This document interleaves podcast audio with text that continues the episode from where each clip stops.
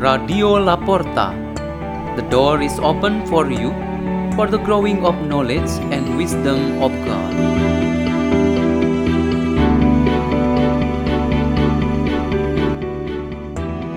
by Odiri Meggison from Lagos, Nigeria.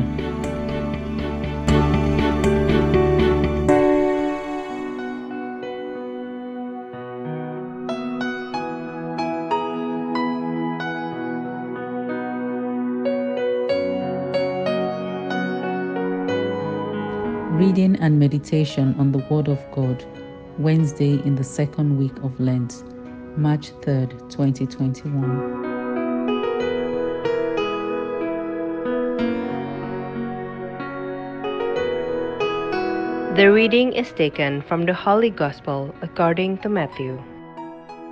As Jesus was going up to Jerusalem, he took the twelve disciples aside by themselves and said to them on the way, Behold, we are going up to Jerusalem, and the Son of Man will be handed over to the chief priests and the scribes, and they will condemn him to death, and hand him over to the Gentiles to be mocked and scourged and crucified and he will be raised on the third day.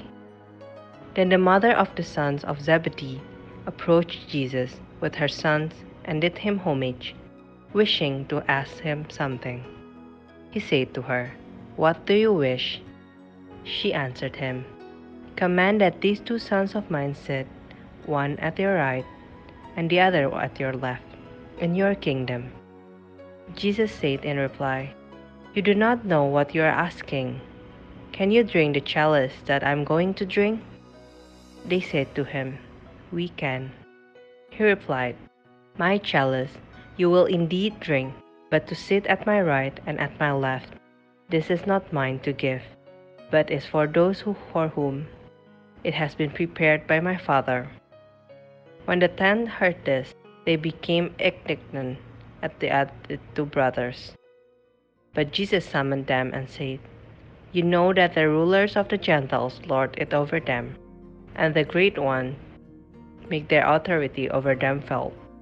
But it shall not be among you. Rather, whoever wishes to be great among you shall be your servant. Whoever wishes to be first among you shall be your slave. Just so, the Son of Man did not come to be served, but to serve and to give his life as a ransom for many the gospel of the Lord.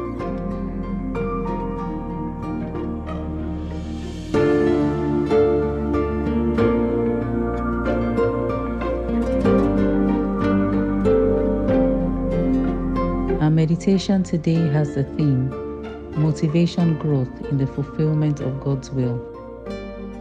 Jesus' question to the mother of the two apostles from Zebedee's family that says, What do you want from me? is the entrance to the understanding on the connection between the will of God and the desire of men to follow Him. Jesus' vision for the salvation of mankind through the way of the cross and suffering really attracted the attention of many followers, including the two apostles. Like other disciples, many other followers, and also we who are now listening to his words this attraction reinforces our motivation to follow Christ. When attraction is considered at an initial stage of faith and the way to follow Him, a suitability or a compatibility is certainly required. As the Lord calls someone to a particular direction, he or she heeds that call, then goes to follow the Lord. Such expression like, I like, or I'm interested, or I'm ready, I want is a common response to the call and invitation of the Lord. For example, when preaching the Word of God really gives new insight and inspiration, someone might exclaim in this way Yes, I realize in myself and I agree to what God wants from me. This expression indicates the suitability or the compatibility as mentioned above. This initial stage then leads us to the next one, which is the motivation that drives one's interest and love. Usually, we don't have just only one simple motivation from the beginning of our journey of faith.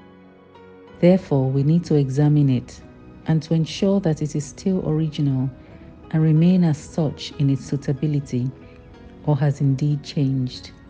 One's motivation can change along with the change of times and one's own desires. Every individual's freedom opens the way for various influences from circumstances and environments that will affect one's motivation to fulfill the will of the Lord. In friendship or collaboration to do a project, there is no guarantee for a lasting compatibility or suitability. Everyone's motivation can change any time. That eventually breaks up that friendship or collaboration. Our two readings today speak about the change of motivation in the fulfillment of God's will. When the change is known to bring oneself or others away from the path of the Lord, surely to be rebuked by the Lord. The prophet Jeremiah was strongly confronted by those who sought to destroy him. God was on his side and he did not doubt about it. But at the same time, he requested that God should do him harm and punish his opponents as well.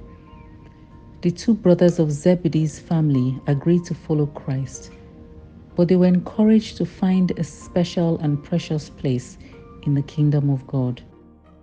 So it should be clear for all of us here as we constantly examine our motivation to believe and to be faithful to follow Christ we will find that there is a change of our motivation in the course of time. Our liturgical readings today show that the changes of motivation may happen in order to prioritize the interest for one's own satisfaction and not for the fulfillment of God's will. We know very well the consequences of those who do not fulfill the will of the Lord. Let us pray. In the name of the Father, and of the Son, and of the Holy Spirit. Lord Jesus Christ, increase our faith that we may have the right motivation in the path to follow you. Our Father, who art in heaven, hallowed be thy name. Thy kingdom come. Thy will be done on earth as it is in heaven.